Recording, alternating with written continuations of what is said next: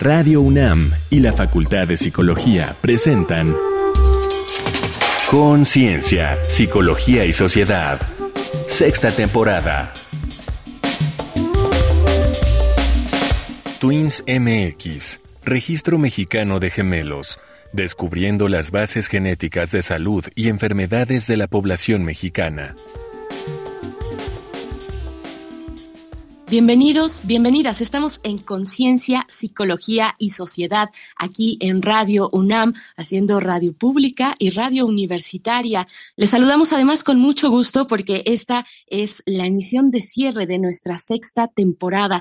Próximamente estaremos aquí en Radio UNAM iniciando una séptima temporada, una nueva temporada con nuevos temas y esperamos como siempre que sean de su interés. Yo quiero comunicar además que por esta ocasión, bueno, hasta hasta aquí llega mi, mi camino en este proyecto, con este gran equipo en el que, bueno, hemos logrado hacer un trabajo que va sobre todo con toda nuestra entrega y nuestra dedicación. Estaré en otros espacios, en otros proyectos, pero les aseguramos que quien llegue aquí a este espacio de conducción, bueno, dará también todo lo que puede de sí para llevar a ustedes temas importantes, interesantes desde el enfoque de la psicología. No tengo más que agradecer, agradecer estas seis temporadas de camino recorrido en medio una pandemia y así lo hemos logrado. Muchísimas gracias a todo el equipo. En la conducción me acompaño de la doctora Laura Ramos Languren y le saluda al habla Berenice Camacho. Querida Laura Ramos Languren, bienvenida, ¿cómo estás?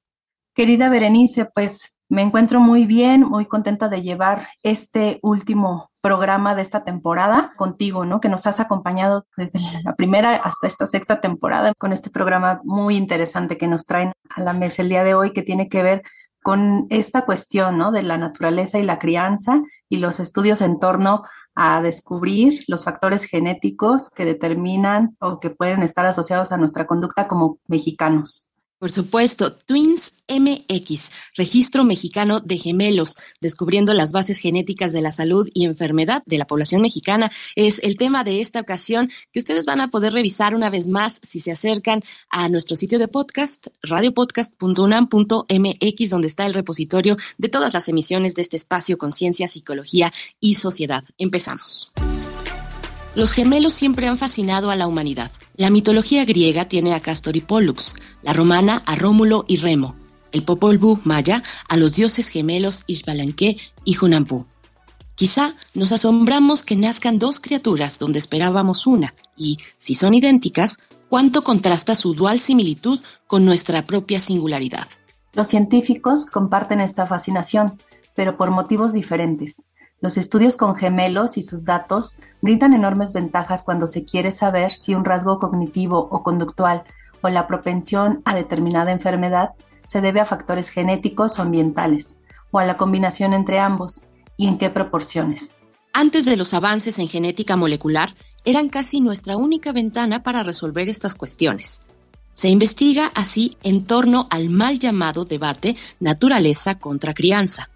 En un error, pues los genes interactúan con el medio ambiente para producir rasgos humanos complejos. En esencia, los gemelos idénticos o monocigóticos son clones, comparten 100% de sus genes, crecen a partir de un solo óvulo fertilizado por un espermatozoide, cuyo cigoto se divide en dos en las primeras semanas de desarrollo. Los gemelos fraternos o mellizos son disigóticos, dos óvulos fertilizados cada uno por un espermatozoide solo comparten la mitad de sus genes, como los hermanos comunes. Estudiar pares de gemelos separados al nacer resulta ideal, pero hay muy pocos casos. En general, se estudia pares de gemelos que han crecido juntos, comparando los rasgos y experiencias de gemelos idénticos con los de mellizos. Entre más pares participen, es mejor el análisis resultante. Algunos países tienen muy nutridos registros de gemelos, que les han permitido hacer grandes estudios. Pero estos resultados, en poblaciones con otros perfiles genéticos y con circunstancias ambientales, económicas y socioculturales diferentes a las nuestras, no son directamente trasladables a nuestra gente y circunstancias. De allí que nuestra invitada participara en la creación de Twins MX, Registro Mexicano de Gemelos, creado para apoyar el estudio de nuestras poblaciones mestizas y así evaluar si existen variantes genéticas que predisponen a nuestra población a desarrollar diferentes enfermedades o a presentar algunos rasgos en particular. Entonces, ¿Qué es el Registro Mexicano de Gemelos y cómo funciona? ¿Cómo puede contribuir a la investigación genética y de salud de nuestro país? Para responder estas y otras cuestiones nos acompaña Alejandra Evelyn Ruiz Contreras, licenciada en Psicología y doctora en Neurociencias de la Conducta por la UNAM, con una estancia postdoctoral en el Laboratorio de Cannabinoides de la Facultad de Medicina de la UNAM. Es profesora de la Facultad de Psicología, donde dirige el Laboratorio de Neurogenómica Cognitiva y, entre otras líneas, investiga la heredabilidad de rasgos conductuales y cognitivos, la evolución cognitiva asociada al consumo de cannabis y factores de vulnerabilidad asociados al trastorno por uso de sustancias. Bienvenida, doctora Alejandra Evelyn Ruiz Contreras. Gracias por estar esta ocasión en Conciencia, Psicología y Sociedad. Nos da mucho gusto recibirla con este tema que esperemos genere interés en la población, en la audiencia que está presente en esta ocasión. Bienvenida, doctora. Muchísimas gracias, Berenice, Laura. Es un placer estar aquí. Muchas gracias por la invitación y con mucho gusto participo aquí brindando información que nos permiten difundir al público. Gracias, doctora. Bueno, pues coméntenos por qué estudiar personas gemelas y qué puede estudiarse en ellas. Muy bien, ¿por qué estudiar a personas gemelas? Los gemelos, como ustedes saben, es un experimento que Madre Naturaleza ha hecho. Por razones que tal vez no son muy claras, podemos tener dos tipos de, gemelos. Los gemelos que nacen a partir de un óvulo fertilizado por un espermatozoide, que cuando se forma el cigoto, tiempo después, se forman dos individuos independientes, pero que son idénticos en su información genómica. Y además, estos gemelos van a compartir el ambiente desde el momento de la fecundación. Por otro lado, tenemos a los gemelos, que son producto de la fertilización de un óvulo y un espermatozoide cada uno de manera independiente y la similitud genética que tienen es alrededor del 50%. Entonces, comparten también el 100% del ambiente. Estos dos tipos de gemelos nos permiten evaluar un sinnúmero de rasgos, tanto voy a decir físicos como la huella dactilar, el color de ojos, etcétera, como cuestiones un poquito más complejas, rasgos más complejos como podría ser personalidad, educación, diferentes tendencias, por ejemplo, el consumo de sustancias y demás. Entonces es muy fácil aceptar que podemos heredar rasgos físicos pero es un poquito más complejo aceptar que hay rasgos conductuales o psicológicos que se heredan. Entonces, nosotros, comparando la similitud entre los gemelos idénticos y los gemelos fraternos o lo que comúnmente llamamos como cuates, pues nos permite entender cómo factores genéticos y factores ambientales pueden explicar a los diferentes rasgos. De ahí la relevancia de estudiarlos. Entonces, ¿qué les podemos estudiar? Pues cuestiones físicas, cuestiones psicológicas, cognición, que al final nos va a ayudar a entendernos como población. Querida doctora Alejandra, pues gracias por traernos este tema y nos puedes explicar cómo ayuda a la población en general que se registren las personas gemelas. Perfecto, muchas gracias por la pregunta, Laura. Es muy importante, creo que el estudio de gemelos es un modelo, ¿verdad? Que ya, ya comenté. Madre Naturaleza nos brinda esta posibilidad de estudiar la similitud de algún rasgo entre gemelos monocigotos y gemelos disigotos o, cuates. Pero el interés no es estudiar a los gemelos por sí mismos, porque que nos interese saber cómo son los gemelos, sino más bien a partir de la información que generosamente nos brindan los gemelos, nosotros podemos entender cómo los rasgos, los complejos que tenemos, pueden ser influenciados tanto por la genética como por el ambiente. Entonces, aquí es donde también importa la participación de la población. Por un lado, necesitamos identificar a los gemelos y a los cuates, ¿no? Porque pareciera que la terminología ahorita está potenciando que los gemelos idénticos sean los que más participen, pero necesitamos que aquellos gemelos que se les conoce comúnmente como cuates o los gemelos fraternos también participen, ¿verdad? Porque justamente el parecido que haya del rasgo entre los gemelos idénticos y los fraternos, eso nos da información para entender las características genéticas y mentales de algún rasgo. Entonces, aquellos que no son gemelos, pero conocen a algún par o algunos pares, pues sería muy importante que nos ayudaran a, decirles, existe este registro mexicano de gemelos, donde las personas que hacen es utilizamos una plataforma en línea a través de RedCap, donde las personas primero leen un consentimiento informado.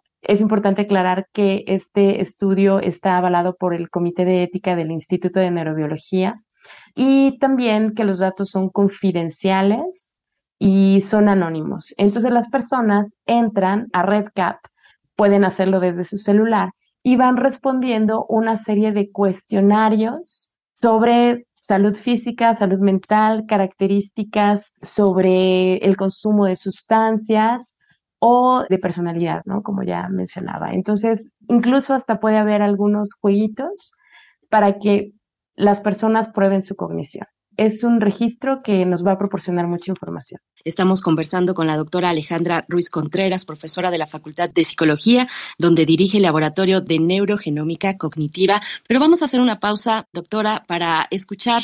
Nuestra compañera Alejandra Mireles realizó algunas preguntas a una gemela idéntica. Vamos con nuestra sección Testimonios.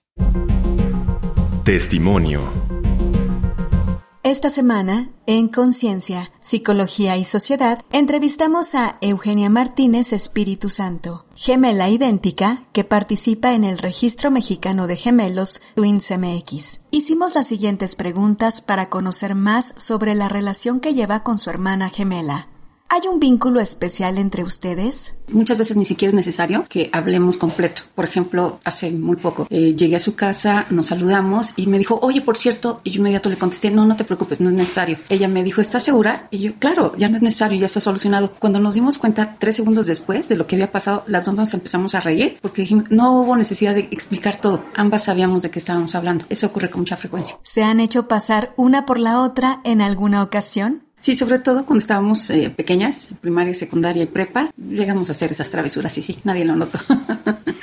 ¿Cuáles son las ventajas y desventajas de tener a tu gemela? poder tener un nivel de comunicación tan profundo con alguien me parece que es maravilloso. En cuanto a desventajas, pues a veces un poco la expectativa social de que como somos gemelas, somos la misma persona, ¿no? Y entonces a veces se acercan pensando que están hablando con mi hermana y esperan una respuesta de mi hermana, no mía. ¿Les molesta que las comparen? Lo he platicado con, con mi hermana y ella me dice, no, a mí me divierte, la verdad es que no, no me molesta para nada. A mí sí, porque me sigue desconcertando. ¿Imaginas cómo sería tu vida sin tu gemela? No logro imaginarme la vida sin mi hermana.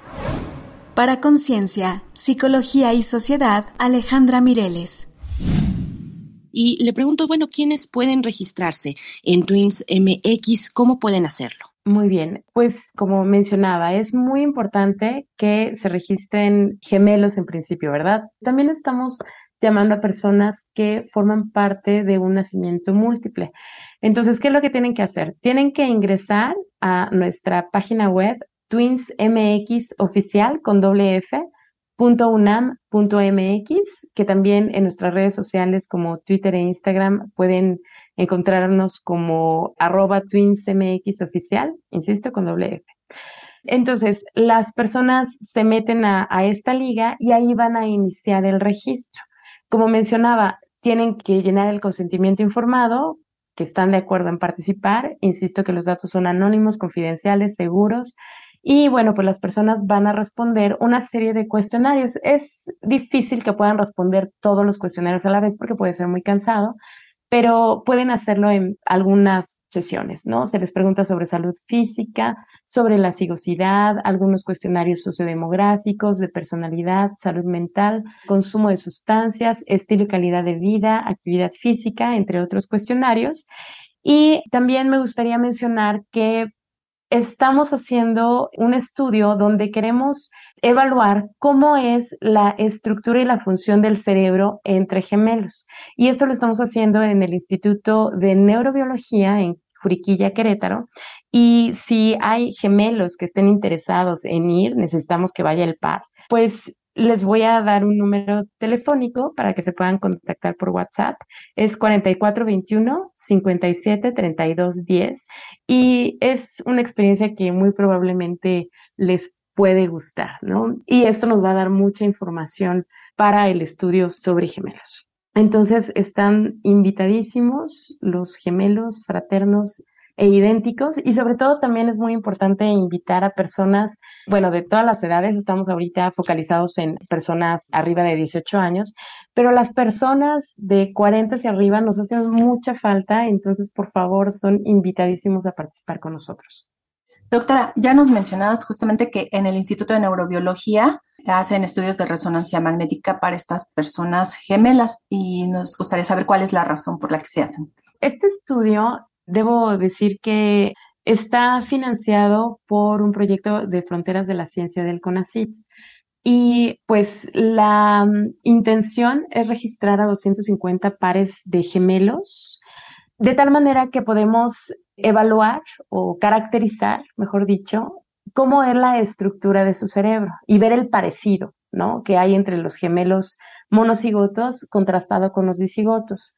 Esto es a nivel anatómico, como es el volumen de las diferentes estructuras cerebrales, pero también estamos realizando la evaluación de la función cerebral mientras las personas realizan una tarea o diferentes tareas cognitivas. Esto justamente para evaluar cómo puede ser la conectividad y cómo algunos metabolitos dentro del cerebro funcionan mientras las personas realizan pues tareas cognitivas. Esto pues es muy importante porque nos habla primero de cómo la estructura, qué tan similar es entre los gemelos monocigotos en contraste con los dicigotos, justamente para poder asociar la potencial contribución genética y ambiental a esta estructura y a esta función.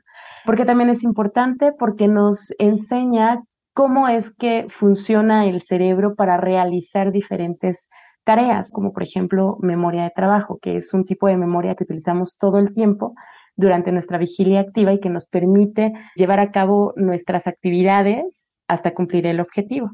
Entonces, también nos resulta relevante porque podemos ver, por ejemplo, los efectos que están asociados a la edad y también esto puede ser una referencia para en un futuro ver lo que es normal y contrastarlo de lo patológico, ¿no? De ahí la importancia de hacer estudios también sobre la función cerebral. Muchas gracias, doctora Alejandra Ruiz Contreras. Seguimos en esta conversación hablando de Twins MX, Registro Mexicano de Gemelos. Por el momento vamos a hacer una pausa para escuchar algunos datos que puedan arrojarnos más luz sobre este tema. Vamos con A Pie de Página. A Pie de Página. En México ocurren cerca de 2.7 millones de nacimientos al año. Uno de cada 90 son de gemelos. En el mundo, de cada mil partos, tres son de gemelos idénticos y, dependiendo de la región, entre 6 y 20 son de mellizos. Los estudios de gemelos aportan la mayor parte de la evidencia de que los genes determinan rasgos y comportamientos humanos. Por ejemplo, la esquizofrenia se da en familias. Cuando en gemelos idénticos uno de ellos sufre de esquizofrenia, la posibilidad de que el otro la padezca es de una en dos. Para los gemelos fraternos, esta es solo uno de cada seis. Esta brecha prueba que existe una tendencia genética hacia la esquizofrenia. Esa probabilidad de una en dos para alguien con genes idénticos también demuestra que el ambiente interviene en la mitad de las veces para prevenir la esquizofrenia.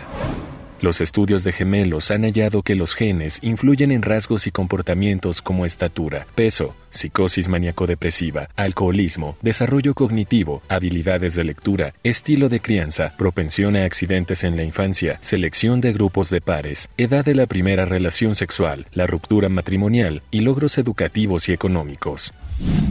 Estamos de vuelta en Conciencia, Psicología y Sociedad conversando sobre el registro mexicano de gemelos con nuestra invitada de hoy, la doctora Alejandra Ruiz Contreras. Continuamos nuestra charla, pues hacia el último momento de nuestra conversación le pregunto qué cifra de parejas de personas gemelas buscan alcanzar y una vez que alcancen esa cifra, ¿cuál sería el siguiente paso en este proyecto de Twins MX? Inicialmente habíamos planteado en una primera etapa alcanzar a 2.000 pares de gemelos.